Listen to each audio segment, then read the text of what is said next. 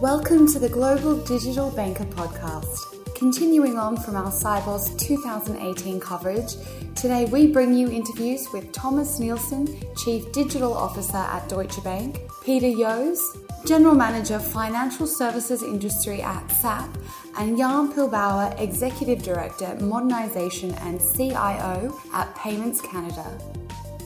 Up first, we speak with Thomas Nielsen, who discusses the advantages that open banking can bring to retail clients and the corporate sector, and the work that Deutsche are doing with the regulators in an open data world.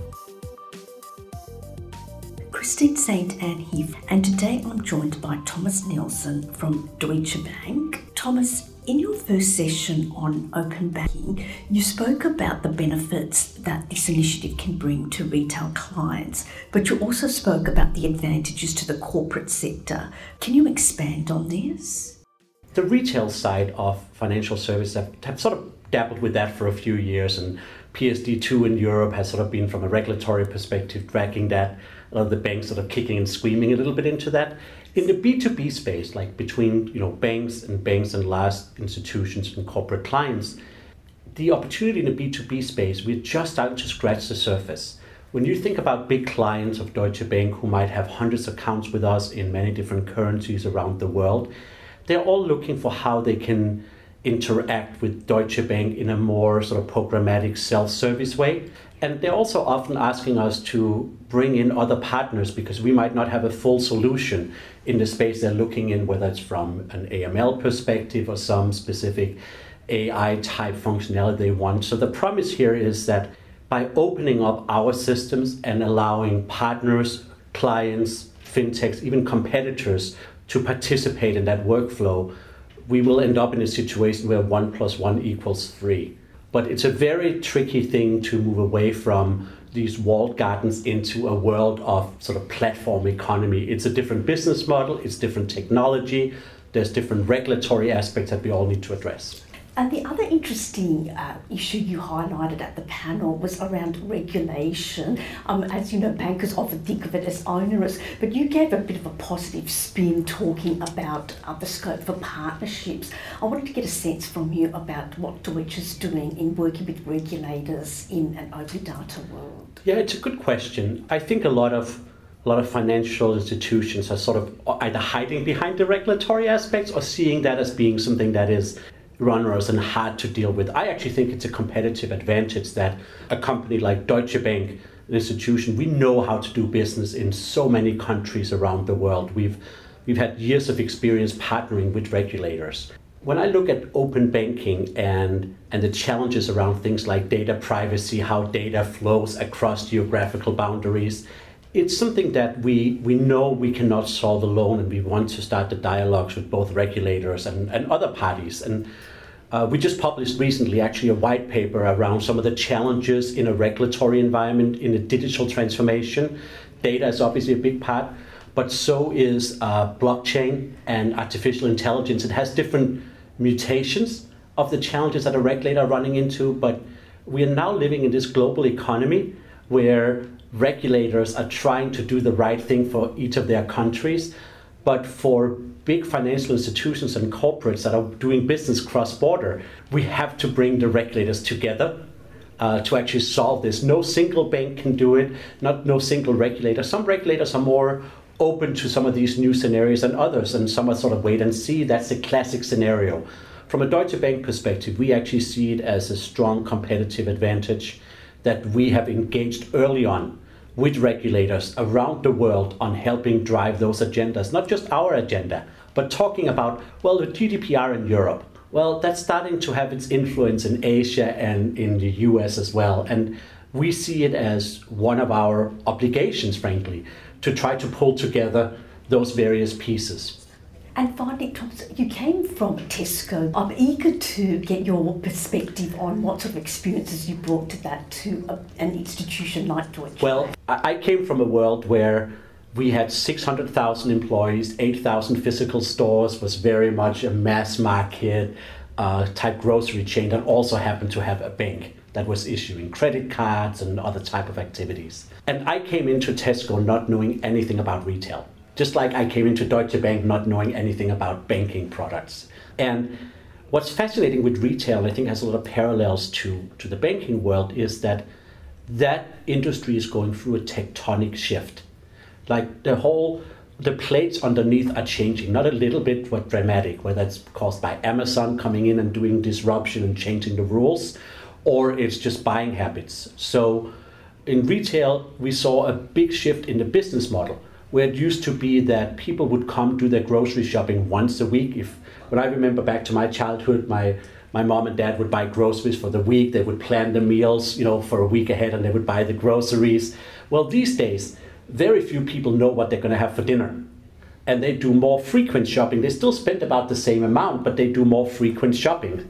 And I think the same thing is happening in the banking sector, where the type of activities that people are doing are changing. Some of that will always stay the same. But when we look at, at payments, I believe that the cost of doing payment is sort of it's a race to the bottom and the financial services institutions will have to figure out new business models. It was the same in retail. And I think the biggest learning I took away from my time at Tesco that is very applicable to Deutsche Bank is that we usually need a different talent base and a different approach in order to solve some of these new business model scenarios. It doesn't mean that we cannot leverage what we have already. That's the base. We have a great set of customers, we have great set of solutions, but tomorrow's treasure are looking for something very different, just like tomorrow's grocery shopper are looking for a different, you know, engagement model. Thomas, it's been a pleasure speaking with you and I hope you enjoy the rest of the conference. Thank you so much for having me.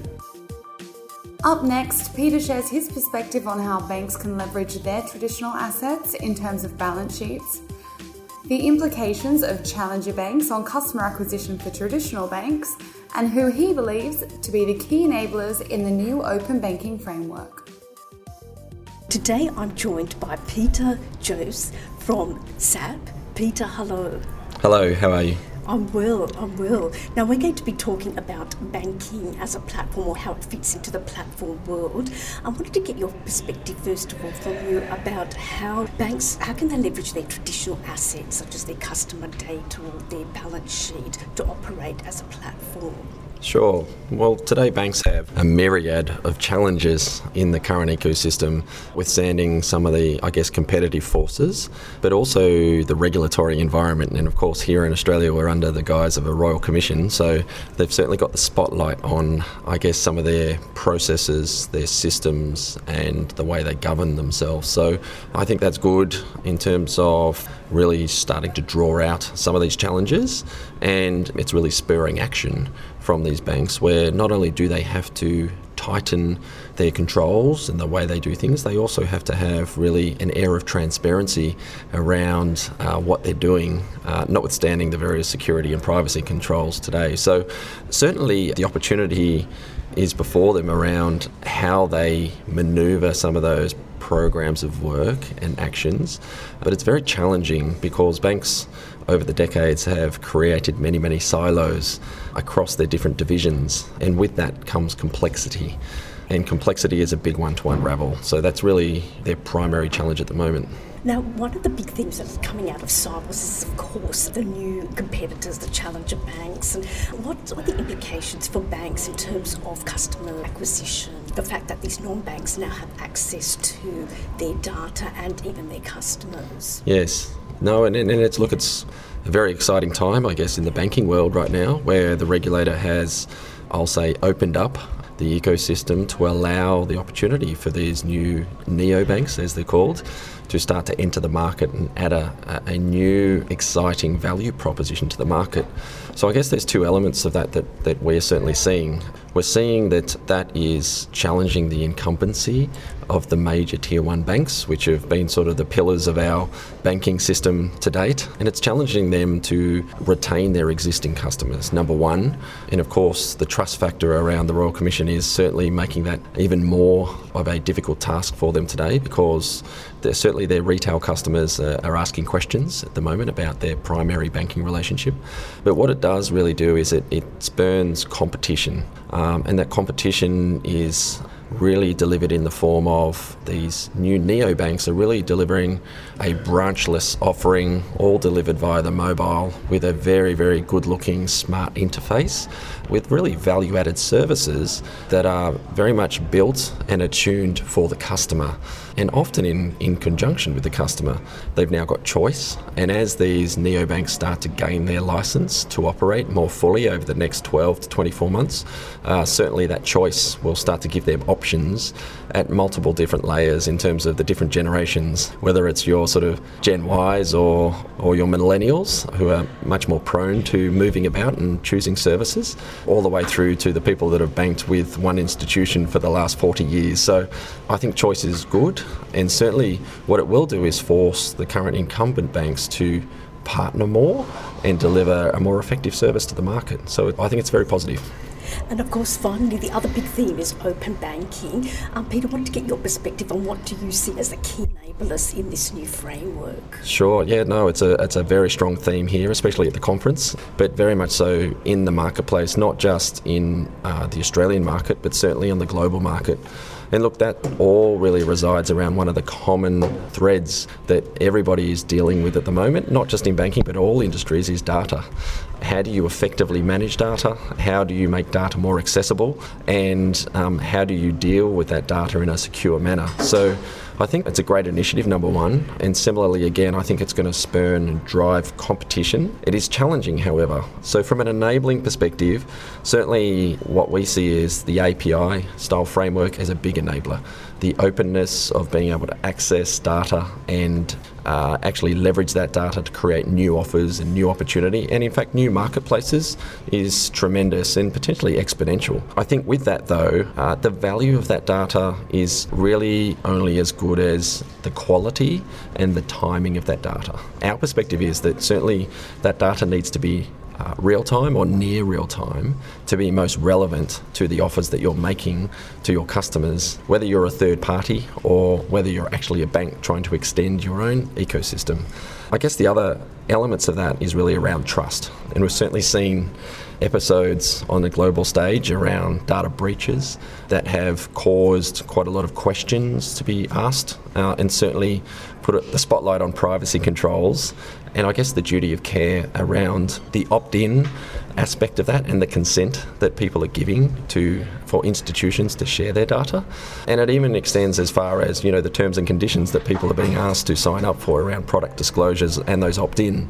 Um, certainly, the scrutiny at the various governmental inquiries, both in the US and Australia, have, have put the spotlight on that too. So, certainly, that trust aspect is very, very important. I guess the other factor there is there's a lot of the onus is on the regulator here to start to put the right framework and definitions in place. Um, they have the opportunity to define what that sort of standard looks like, to define really what the optimal data set looks like, and indeed to put some of those security controls, at least as a standard, in place as a definition for the institutions to adhere to. So, look, I think there's a great opportunity. Um, we're certainly very cognizant of, you know, the incumbents with the most customers are the most nervous, and certainly the new portfolio of customers that stand to gain the most are certainly the most excited because all of a sudden they gain access to some very uh, interesting data around where people spend their money, when they spend it, and in what context and what category. So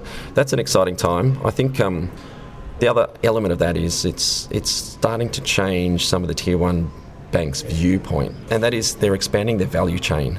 They're starting to partner more, and whether it's with retailers or with real estate agents or with other communities. They're expanding their ecosystem to make their services and offerings very much more relevant to the consumers today so that their financial relationship is much more of an extended relationship now, which is quite exciting for the consumers if we can get that right. And it makes uh, your life easier and uh, with less friction. We're plenty to think about, so thank you so much, Peter, for your insights. Much appreciated. No, pleasure. Great talking to you.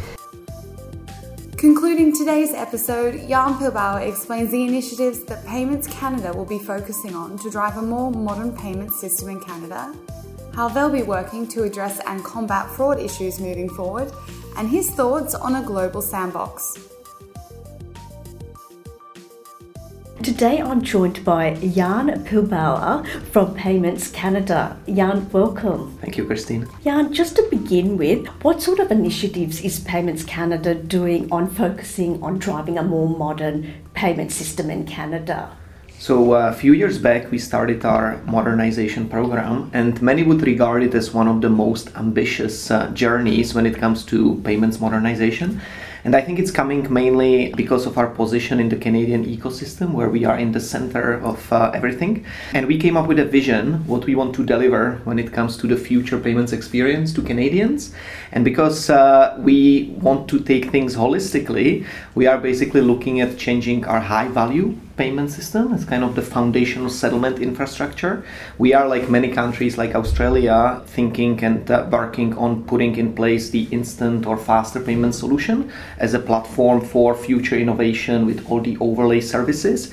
But unlike some other countries, we are also not forgetting about our batch payment solution, basically the workhorse of uh, payment system in Canada, where many of the business to business or business to uh, customer payments are going through. And all of these things are happening at the same time as part of our modernization journey. And it's also all grounded in the vision that we want not to only send payments, which is moving value, but we also want to send payments with data. So ISO 20022 is the underlying uh, foundational principle for our modernization. So we are quite busy with that. Well, with modernisation brings a lot of exciting initiatives, but underpinning that is also the concerns around fraud.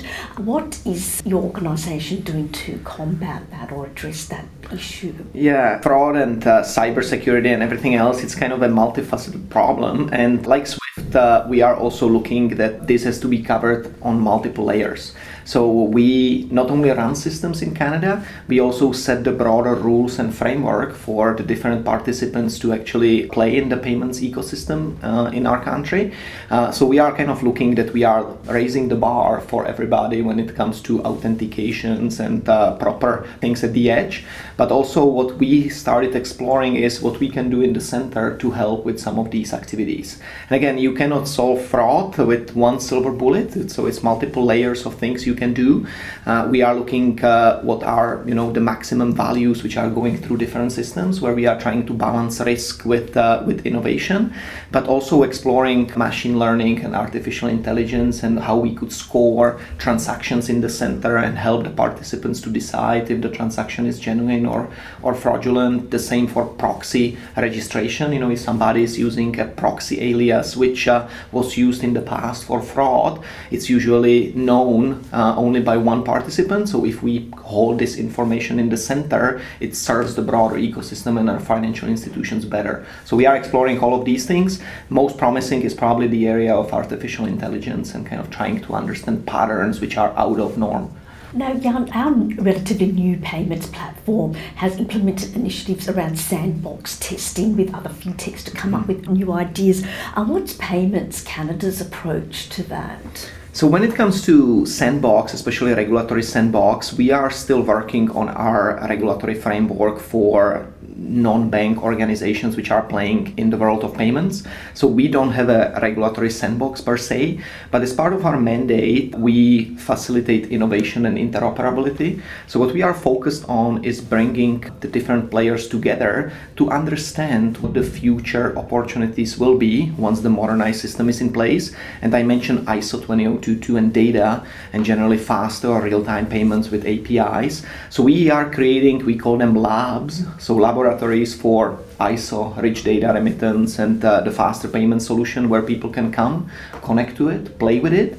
And we are bringing not only financial institutions, but also large corporate clients, retailers, uh, ERP vendors to actually get their hands dirty with uh, you know the ISO standard and how the straight-through processing can actually work in reality. Because we've learned from other jurisdictions that adopting some of the new ways of payments it takes time because uh, there are a lot of things which have to change on the overall in the overall end-to-end value chain of payments. So we are giving this opportunity through these platforms to basically uh, start playing with it before actually the solution is in place and finally, you're off to new exciting adventures um, looking at payments in uh, South Africa. With uh, that move, could you give us a global perspective on what your thoughts are for a global sandbox? And I believe it's an initiative pushed by the Bank of England. Yes, that's true. No, yeah, I, am gonna be moving to South Africa, so that's another adventure uh, adventure ahead of me and uh, next chapter in my life, which I'm very excited about. When it uh, comes to the global sandbox, as uh, as you mentioned, you know, pushed by Bank of England, I think it makes a lot of sense. I think there are a couple of Canadian regulators who are also part of uh, that initiative. I mentioned we have to actually develop the regulatory framework in Canada, so we are from that perspective we are a bit behind because now we are debating how the payment service providers should be regulated, but we are completely subscribed to the idea there is regulation, but you also need to provide this sandbox or safe environment where some of the new players can come and understand what does it mean to play with payments and uh, comply with some of the new regulatory regimes. So currently we don't have it, but we are, as I mentioned, part of the of the initiative, and we will make sure that we will support it. And I think this is really required on the global level because commerce is global, payments are global. So for some of the players, you know, playing in different countries with different regulations, it's very hard. If there is uh, something where they can understand it on the global level and make sure that multiple uh, jurisdictions are engaged, I think that's a good way forward. Yeah, lovely speaking with you. Thank you so much, Christine. We hope you enjoyed our Sibos 2018 two part special. To discover more content from the podcast, visit our website and subscribe at globaldigitalbanker.com. To stay in the loop for upcoming episodes, be sure to follow us on social at Twitter at GDB Podcast, LinkedIn at RFI Group, or on Instagram under Global Digital Banker. If you're interested in being a part of the show or would like to let us know what you think of this episode, email us at gdbpodcast at rfigroup.com.